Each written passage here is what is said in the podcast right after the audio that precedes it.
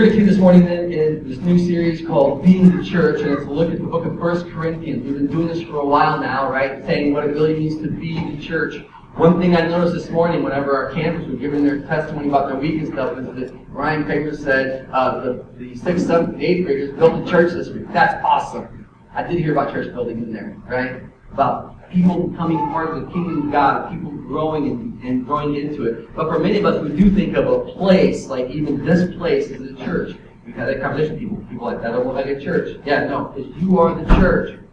You as believers are the church. Why would God Himself empower parents to teach their children the faith? Because you are the church. And don't let that go past you. The church isn't an organization or institution. And it's not a building on the corner. It is the people of God being faithful to the call of God in this life.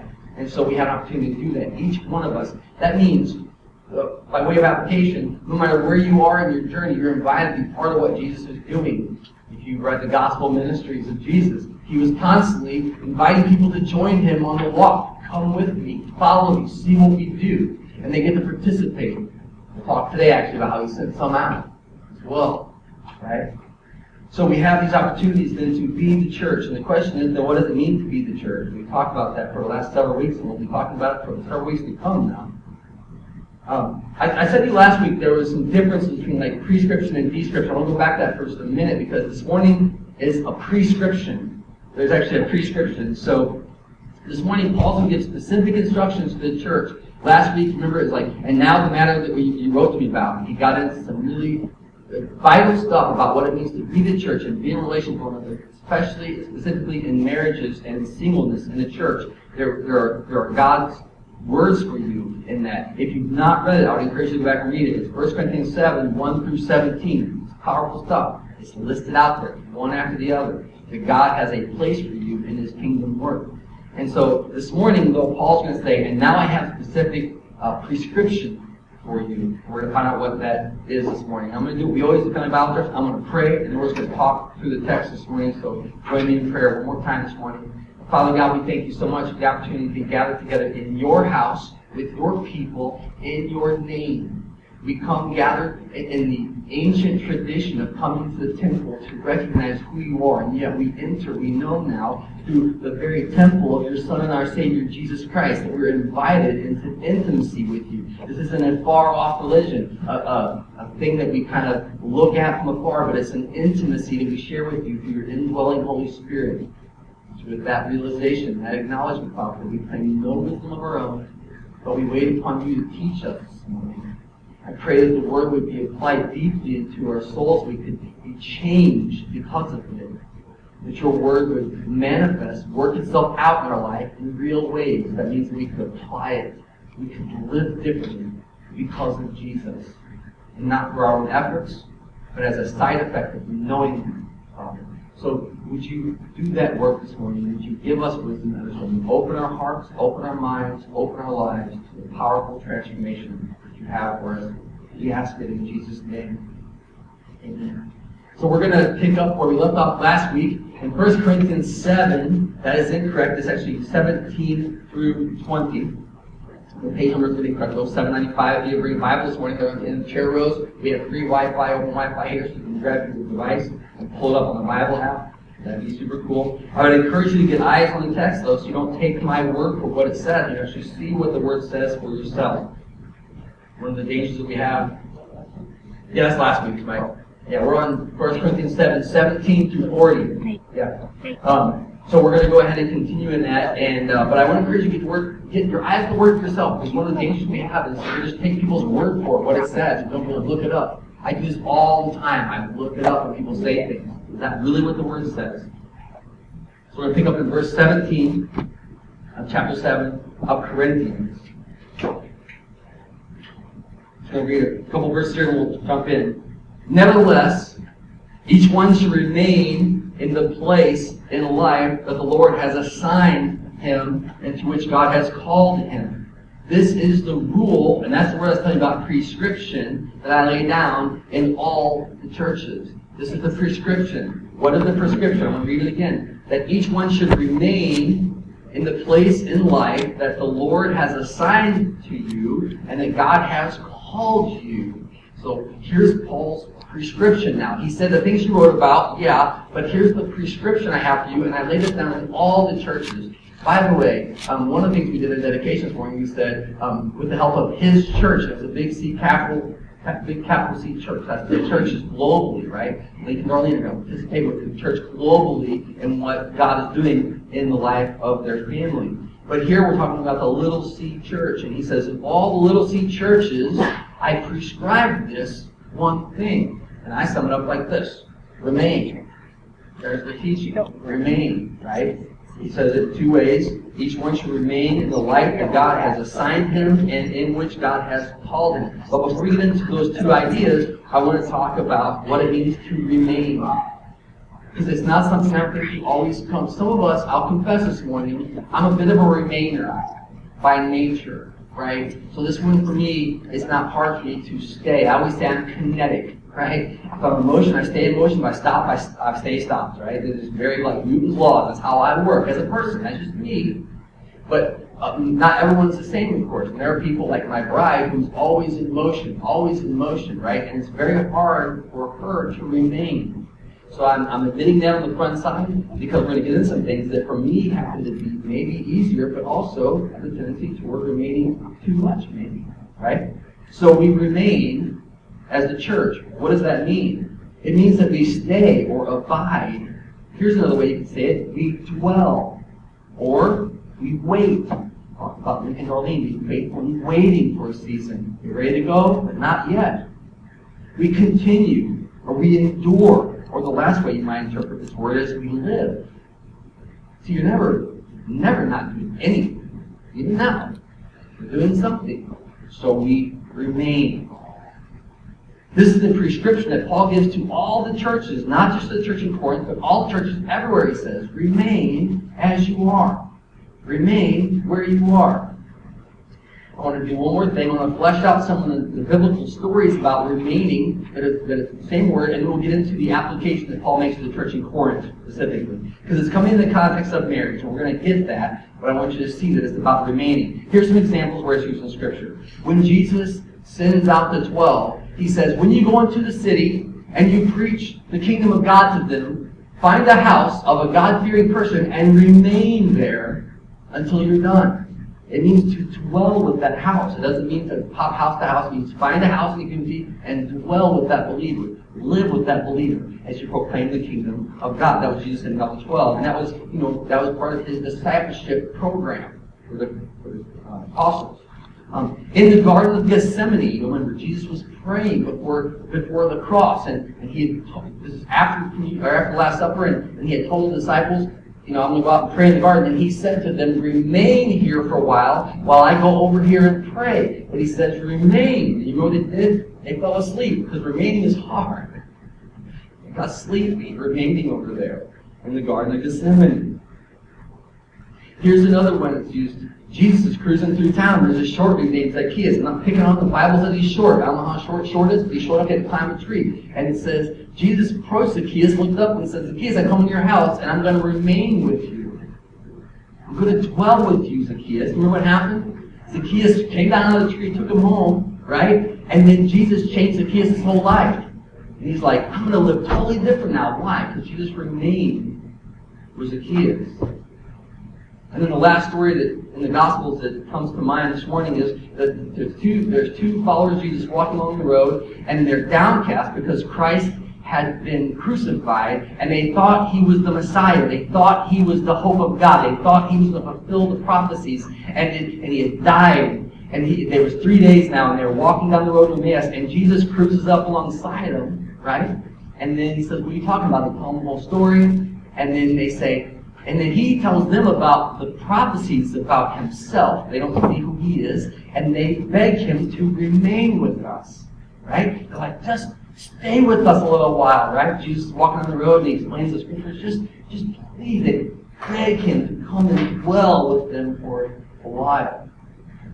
You know the story. He does. He enters their house with them. And their lives are changed. forever. So this is the idea we get when we're talking about what it means to remain as being the church, what it means to remain. It's this idea, it has some implications of faithfulness, of dwelling, of, of um, suffering, or waiting, of, of hoping, of believing, in spite of what things may look like. Right? So Paul lays it out here. Nevertheless, each one should remain, each one, what? Each one what? Each one who is believing in Christ. And this is the first point this morning. And it's a very overarching principle, but it's this that believers don't leave. That's why we remain. Because believers don't leave. It says, Nevertheless, each one of you should remain in the place of life, in the place of life that the Lord has assigned to him and to which God has called him. Um, there's there's um, two tendencies that um, there's two things we see here.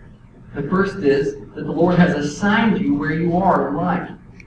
I, I want to talk for a minute before we get into this about there's a tendency that before you know Christ as Savior, you're living your life, you're doing your thing, right? And, then, then you're saved. You, you have this uh, realization, of the relationship with Jesus Christ, the truth of who He is, the gospel breaks through in your life in some way, and there's a tendency then that we begin to say to ourselves, oh no, now I'm a believer, I must change.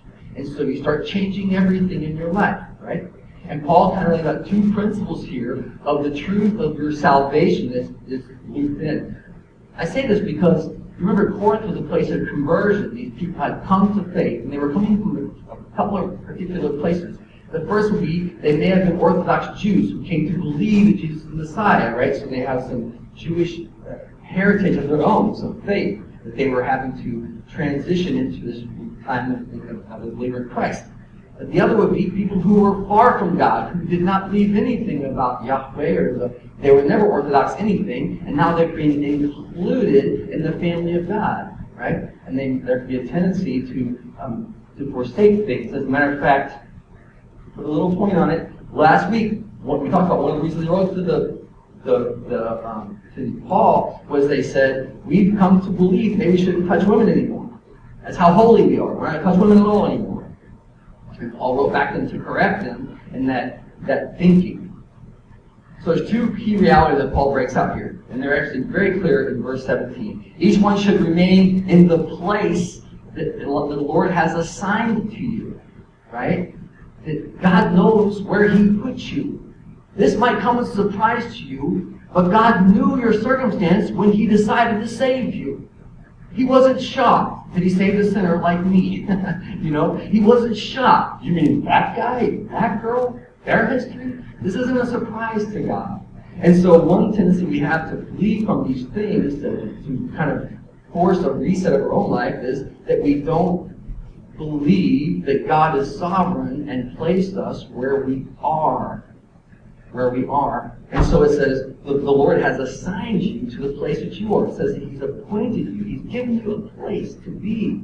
It's no mystery to Him. And the second thing is this. The Lord has called you. Remain in the place that God has called you. So now your, your space is transformed in a way because He placed you there, He saved you there, but then He has called you there.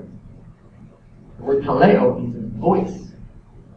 Someone say this morning, who was woke up that morning and I heard this still quiet voice that today is going to be a special day. Do something awesome. Right? That's a call. A call in a place. We begin to hear God reveal things to us. He, uh, he has thoroughly arranged, or He has given an order, or He has appointed our calling in that place. So Paul says, um, this is the rule, this is the prescription that is done in all the churches. One should remain in place in the life that the Lord has assigned him and to which the Lord has called him. Last must say is, and this is the fun part about being a Christian, is you get to walk around in it, right? The word, my favorite word, one of my favorite words, peripateo, means to walk around. So walk around in the Spirit of God. It means walk around in your life walk around and see new with new eyes the things that God is showing you about what really is going on. So here's how this works a little bit. I want to kind of flesh it out a little bit. You come to faith in Jesus Christ and you have the same job. Yep. You come to faith in Jesus Christ, and you have the same marriage. Yep. Still the same parents. Yep. Have the same history. Yep. And then you begin to walk around with the Lord in your life and see what He has been doing. You get to participate in His kingdom work in your own life. Listen to me. In the intimacies and even the brokennesses and the oddities of your particular situation. Jesus wants to dwell there. Right? So the rule that Paul makes is listen, you came to faith, praise the Lord, remain where you are. Dwell there. You heard the stories, right, in the scriptures. Invite Jesus in. You see, this is one thing that we get wrong. We are we're Christians on Sunday at church, but not Monday morning at work. Now, I'm not saying go to work and start quoting scripture. That's what I'm saying. I'm saying go with eyes to see. Invite Jesus into your day. How, how much might it change things as if as you're walking through the office door, or as you're going through the door of your school, or even as you throw your feet off the bed in the morning, you say, God, show me something today that you want me to know about you. Show me something in my, my situation that you want me to realize. Believe that He has you there for a purpose, a call. We often have that tendency to want to forsake um, others. This teaching, by the way, the reason I'm making a big deal is this teaching came on the heels of encouraging believers to remain married to unbelievers. That's the verse before this. He says, no, no, no, stay. You're believing. How do you know if you wouldn't bring salvation to your husband or your wife? You can extrapolate that into other situations because Paul's going to extrapolate it into other situations. This is bigger than marriage, right? But it's like, how do you know if you're not going to bring faith into your coworkers' lives by your being there. Not your preaching, your being. You're living with Christ. How do you know if you're not going to transform the lives of your parents because you remain there? How do you know you're not going to transform the lives of your children because you remain there as a believer in Jesus Christ? So here's the instead of having this tendency to cut ourselves off from the world and flee from all this stuff, here's the conviction is stay in your marriage. Of course, right? Um, go back to work, to school as a believer. Keep hanging out with those friends and watch and see what God does. Remain. This is the rule he makes in all the churches. Verse 18. What was a man already, now he's going to ask a couple questions. Was a man already circumcised when he was called? He should not become uncircumcised. That unique trick, by the way. Um, was a man uncircumcised when he was called? He should not become circumcised. That was more typical, right? You have to behave like me to be a believer. And Paul says, no, remain as you were when God called you. Why? Circumcision is nothing. Look at verse 19. And uncircumcision is nothing. But obeying the Lord's commands is what counts. Being faithful to the final word of God. The word of the final word of God. Jesus Christ, being faithful to the relationship of the Messiah. This is our act of worship, and this is our act of faith. We believe. Neither circumcision nor uncircumcision is anything, he says, but obeying God's final word, his commands. Each one should remain in the situation that you were in when God called you. So here again, now there's an over, over um, reminder that there are Jewish believers amongst them who are probably saying, no, but you're not really a believer, right? You're not really born again, are you? Until you look and act like me. And then vice versa. Well, you're Jewish. You're not really a believer, right? I had a really interesting conversation this week with someone who uh, about about um, theology and doctrine, and it's like we were trying to assess is the other person truly a believer in Christ. What does that take? A confession that Jesus is Messiah, that He is God in the flesh. Everything else is a secondary issue. So we have this conversation about being born again, being a believer in Jesus Christ, and we stay, we remain. Why? This kind of engage in this conversation together, keeping God's commands is what counts. All right. So then check this out. He switches again. So he goes from marriage to circumcision, which is a, a, an overture toward religion, right? Like whatever you were in when you were saved remain, right? Um, but then he moves the ball again here. He says, verse 21, were you a slave when you were called? Don't let it trouble you. What? I can think of hardly any more oppressive situation to be in than to be a slave. I can hardly think of a more ridiculous situation to be in than to, to be at someone else's beck and call all the time, burdened. You don't get to talk back. You don't get to do what you want. You don't have any freedom. It's just the most oppressive, ridiculous thing ever. And what does Paul say about it? Don't let it bother you. You know what he says? Ain't care. What? Don't don't let it how do you not let it bother you? Listen to me. Who's he writing to? The church. If you're in the church and you're slave, don't let it bother you. What?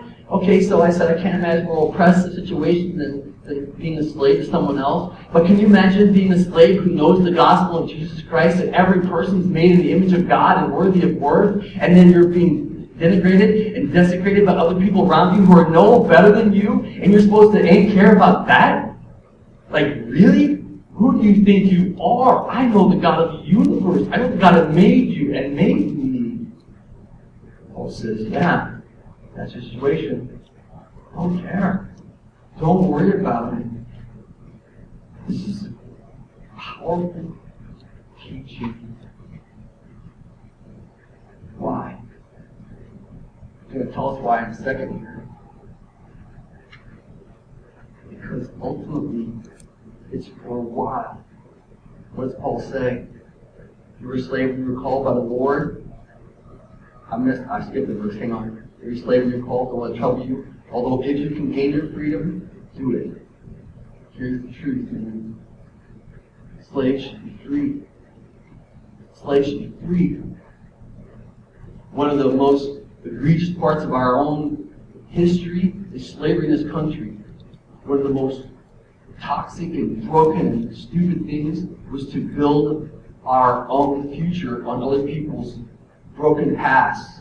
To, to take life from people and claim it as our own and then, and do it righteously. And let me confess this for a minute, by the way.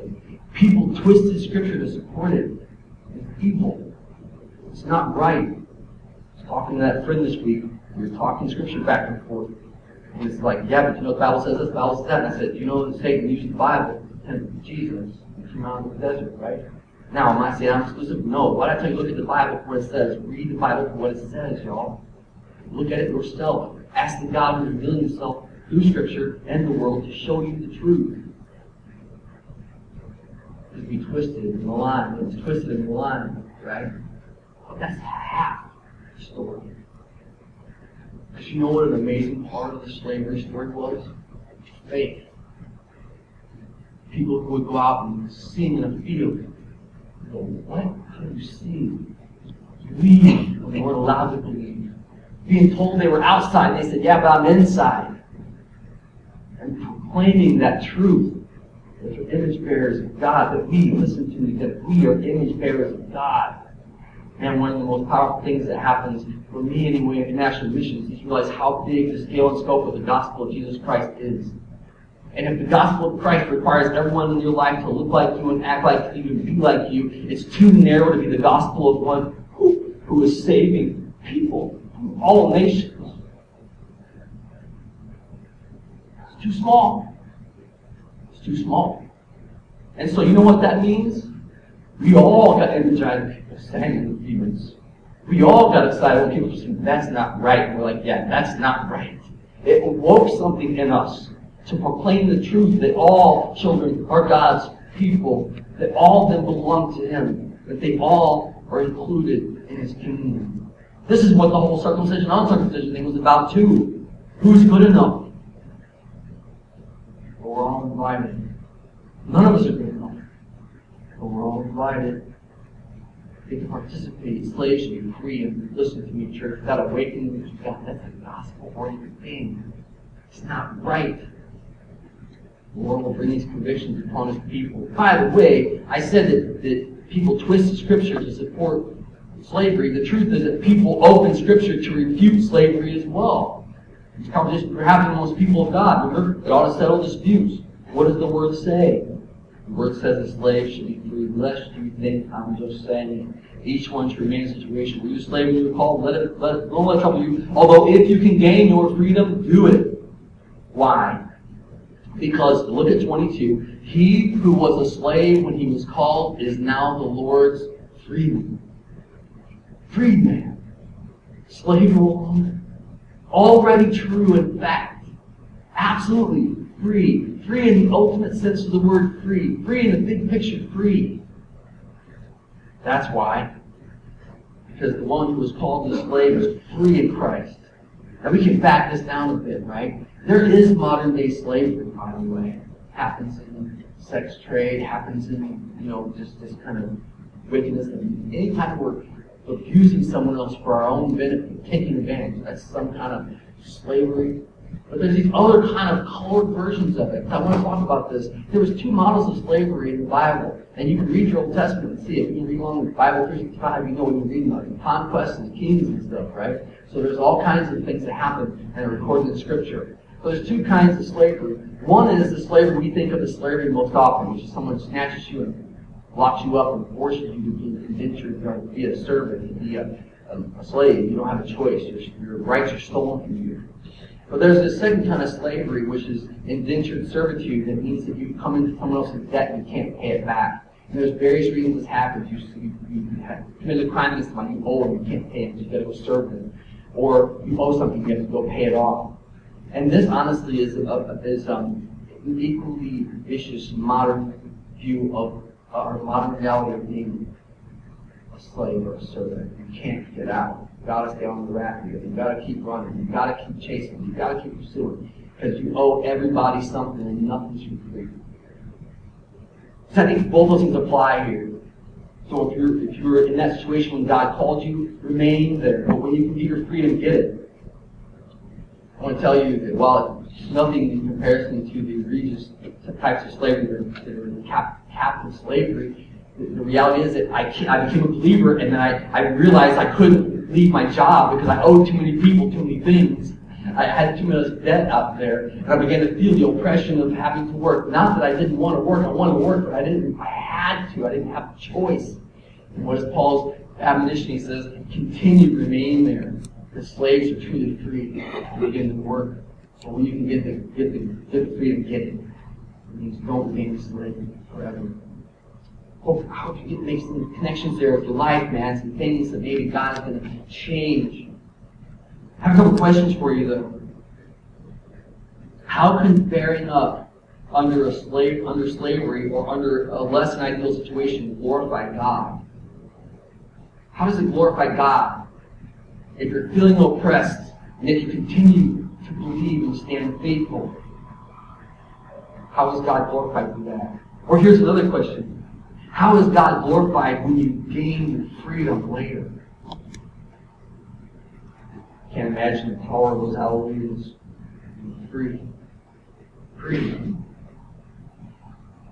Bible says for the sake of freedom that Christ has set you. For the very sake of freedom are set free. So then, moving on in 22.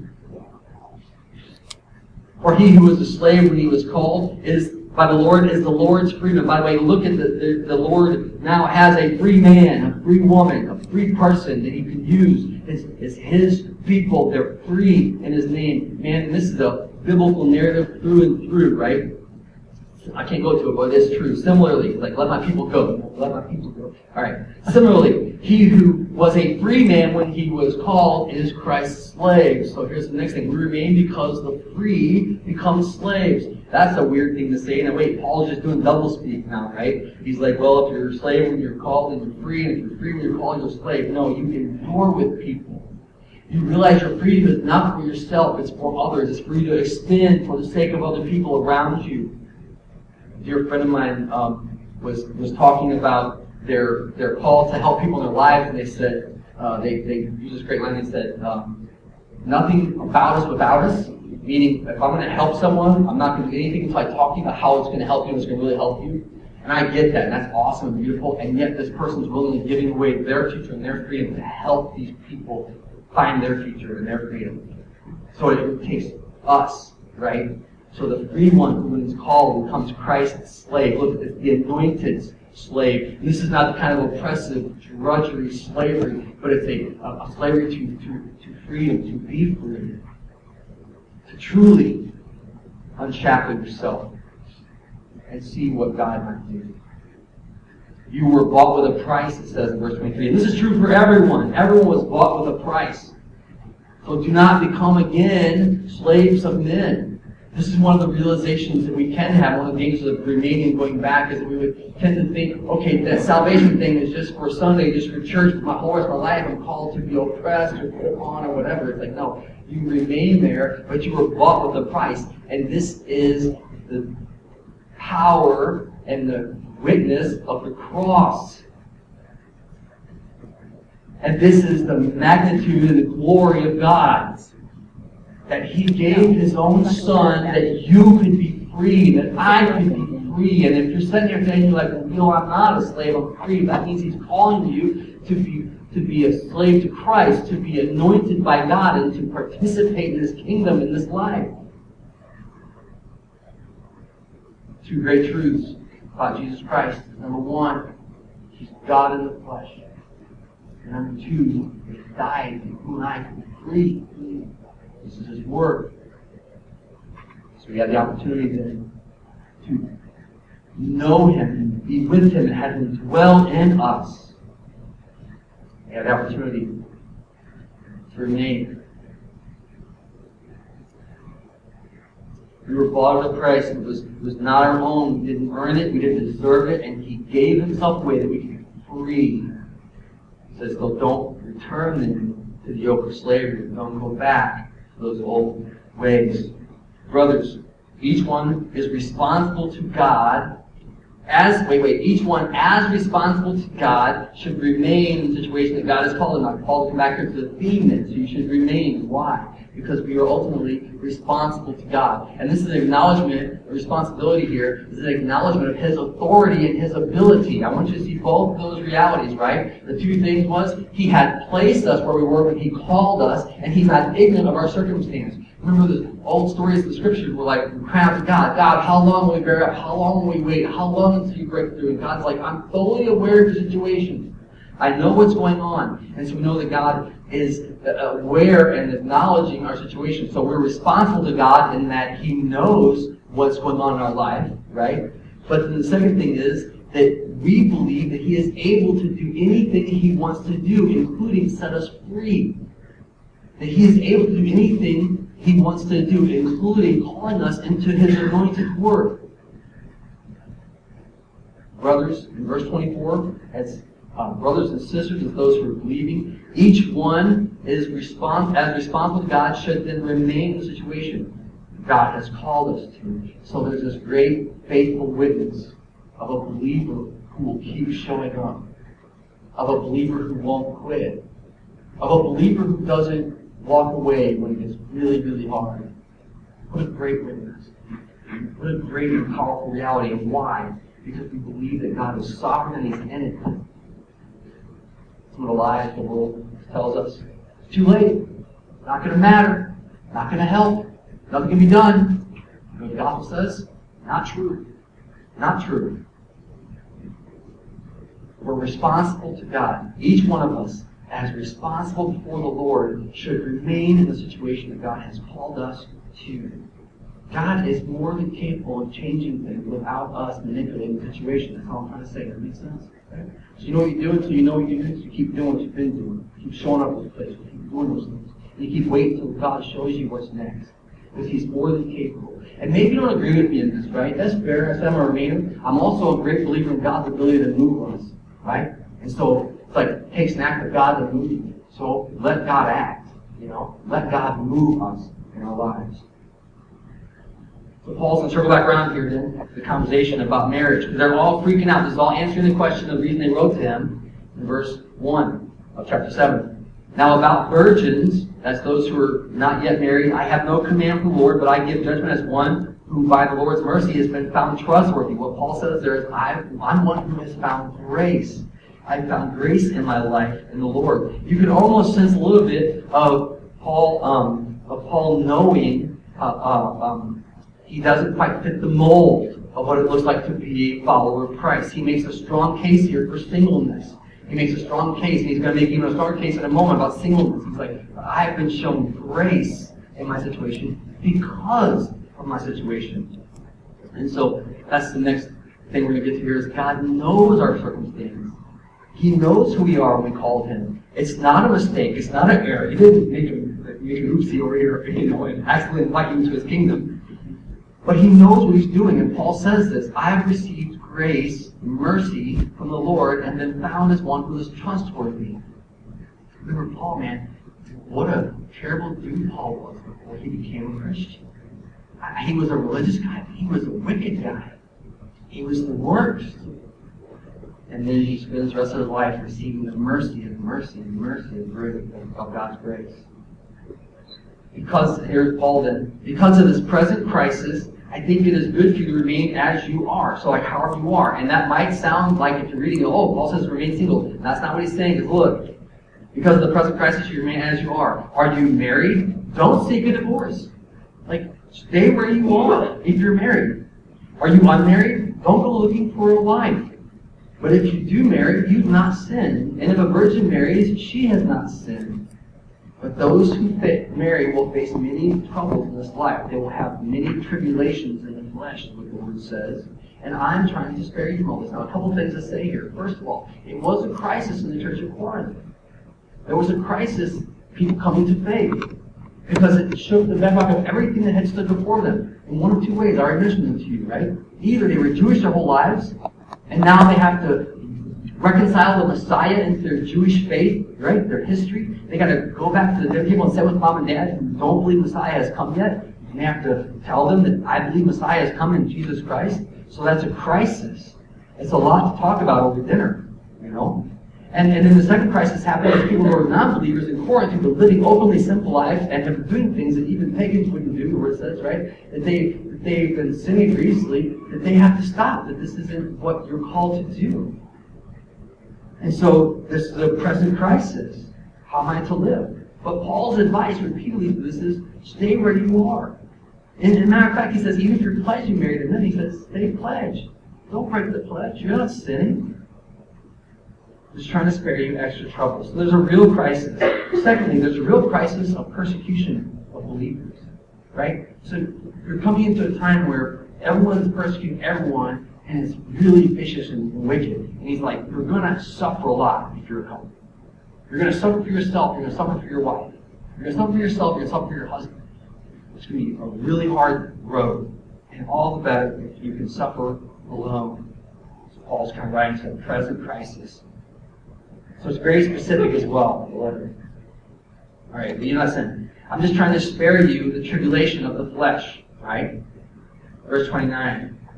Here's the next teaching. What I mean then, brothers and sisters, is that the time is short. And so this is what Paul's on about, right? Life is short. Time is short. And this is the question we can ask when you say, How long, O Lord, should we suffer?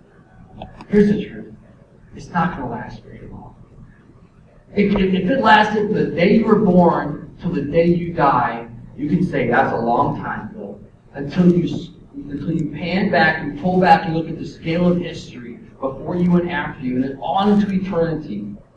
It almost said it's this blip. It's this little bitty spot in our life. See, if, if you don't believe there's more to life, and this life feels real. I can't suffer for more than a day or two because I got pain. I get anxious. I can't wait, oh Lord, all this time. I'm wasting time. I got things to do. I, I gotta, I gotta accomplish stuff, or I got, I gotta make a, I gotta make my mark. I gotta leave my mark. I gotta do all these things. And it's like, wait a minute, man. That's only true if you don't believe that eternity is forever. If you don't believe in the continuity of relationship, because if you do, this time is short. The word says like a an eye. It's like a faithful, whisper here today, gone tomorrow. That sounds like, oh man, right? Guess what? How long can you bear up if it's a short amount of time? How long can you do something that's for a short period, for a greater good? This is what Paul's teaching. The time is short, church. What I mean, believers, is the time is short from now on. Here's some teaching. Those who have wives should live as if they don't. He doesn't mean don't be faithful. He means don't think that as your highest thing. Look, I'm not. Look how good I got married. So what? In the big scheme of things, does it really matter?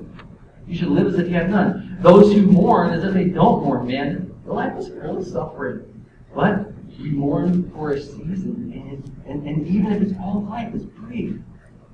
Those who are happy, as if they were not. So he puts he puts um, uh, lives he puts, he puts marriage versus singleness. Then he puts mourning versus happiness. And then he puts those who buy something as if it were not theirs to keep, and those who use things of this world as if they're not engrossed with them. So owning things versus renting things. These are small issues. Because this world in its present form is passing away, is what the word says. This, this, the condition, the present condition is passing. It's not forever, it's for a while. And, and this is the encouragement of the gospel. That we can endure, that we can remain, that we can be faithful, because it's not forever. There's a saying in our culture, um, you only live once, right? Our young people will flash on this like, just be crazy because it doesn't matter, you know. And Like every generation has that thing they do, you know. Like there's like we're the rebels, we're gonna rebel, it's gonna be awesome. And then we all realize that you have to live with all those decisions because it's a longer life than you thought. Uh, well, okay. So, it's, it, you know, time is short. I mean, it's passing. The world, its current structure and its current configuration is passing away, slipping through our fingers. But there's a longer thing coming. Is what we're going. Verse 32. I'd like you to be free from concerns, Paul says, an unmarried man is concerned about the Lord's affairs. See, here's Paul's big advocacy for being single. You can be dedicated totally to what God is doing in your life when you're single. How you can please the Lord. Verse 33. But a married person is concerned about the affairs of this world, about how he can please his wife. And his interests, his, his desires, therefore, divided between the two. An unmarried woman or virgin is concerned about the Lord's affairs. See the equality here. He's talking the same thing for men and women. It's not different. They can be concerned for the, the Lord's affairs. Her aim is to be devoted to the Lord in both body and spirit. But a married woman becomes concerned about the affairs of this world, how she can please her own husband. Right? And so there's this kind of idea that you have divided um, allegiances as a married person. So Paul's advocating pretty heavily that there's nothing broken in singleness. As a matter of fact, it allows undivided attention, undivided devotion to the Lord. Uh, I'm saying this for your own good, not to restrict you, but that you may have a right way of undivided uh, uh, devotion to the Lord. So it's like permissive. You're free. The obligation to marry. You're also free to marry if God's calling to do that. If anyone thinks he's acting improperly to the, the version he's engaged to, and she is getting along in years, and he feels he ought to marry, then he should do what he wants. He's not sinning. Right? So there it is. He should get married. But if the man who has settled the matter in his own mind is under no compulsion but has control of his own will, and here it is, remember it's a self-control issue, and who has made up his mind not to marry the virgin, well, this man also does the right thing. So then he who marries the virgin does right, but he who does not marry her does even better. Here's Paul advocating there's nothing wrong with remaining single. Um, a woman is bound to her husband, and, and this is the last thing I'm going to say about this. This is so funny, but a woman is bound to her husband as long as he lives. there you go. Is short. Are you sick of your husband and wife? Okay. Time is short. Ain't gonna last forever. I love that. Only bound as long as you live, but if her husband dies, she's free to marry anyone she wishes. I tell Chris this all the time. Choose better next time. That's my advice to her. but he must belong to the Lord. Now, see, Paul does have some teaching. He's like, if you're believing in Christ, you're not stopping on be a believer. Why? Because you can serve the Lord together. In my judgment, she is happier she stays as she is, as a single widow. But I think I too have the Spirit of God. And so we have this idea that uh, time is short. That's my, um, what is, um, Meatball, remember that song, you know, praying through the time? I love that. So it's, it's for this life only, we make it more. Now here's the thing. Why Paul say all this stuff to the church about marriage and singleness and touching one, not just one else? Why? I said last week, marriage is not the gospel. It's not the good news. You get to be married and have a husband and wife a perfect whole life. Matter of fact, if you get married, you find out not perfect at all. That's the reality. You're going to live in that reality the rest of your life, right? Marriage is not the gospel. Here's the deal. You're named because the gospel is bigger. The gospel is bigger than that. I want to come back to that because here's the truth. These things are for this life only. We wait in this life only. Because there's coming a day of culmination, of, of proper fulfillment of all those things that God is awakening, right earlier. God's awakening the Spirit in you. There's a culmination coming, and it's considered the marriage of the bridegroom of God, God's self. That Christ is the bridegroom, Jesus Christ, and we are the bride. He's the head, we are the body. We are the one flesh united with Him. And therefore, we have this reality. There's a bigger gospel at play here that we can be faithful to. That God will save us. This is the gospel of Jesus Christ. That He is preparing a wedding banquet. That all who believe get to partake in. And that everyone at the table is equal. And that all of us are invited to taste and see that He is good. To know forever God who made us. And I get that that's a big, huge truth, but it's a big, huge truth. The gospel of Jesus Christ is a bigger thing. I don't know if you believe that's true for you, I just want to say, I hope you do. And I hope that if you become kind of bored with Jesus and bored with the gospel, that you would like wake up and, and, and go back to the table and have the conversation again. I was so excited to hear this week about how camp went, how they said God was moving camp. And, and, and I think, again, camp time is short. Like, you feel like at first, by like Wednesday, it's going to be over, and all of a sudden it's over. You're out of there, right? That's like a snap, like a brief view of life. I hope that we wouldn't spend our lives indifferent toward God gospel. I invite you to respond to Him today. I'm going to ask you to do a couple things here. Consider where you are in your life. I want you to consider your circumstances. God knows what they are. Are you believing the lie He doesn't know? He knows. Are you believing a lie that God's not able to change things? He can. The question is then, why or when? Or why not? Why would we change them? Or when will we hope the gospel? I'm going to ask you to pray with me real quick, and then we're going to celebrate get out of here today. Or we're going celebrate dedication stuff. Pray Father God, we thank you so much for the power of your word, the truth, and the gospel, and the way you break through in every way. And Father, I just pray a prayer of thanks that you invited us into your kingdom. Um, sinners though we are, and we, we get to participate with you. It's almost too much to fathom.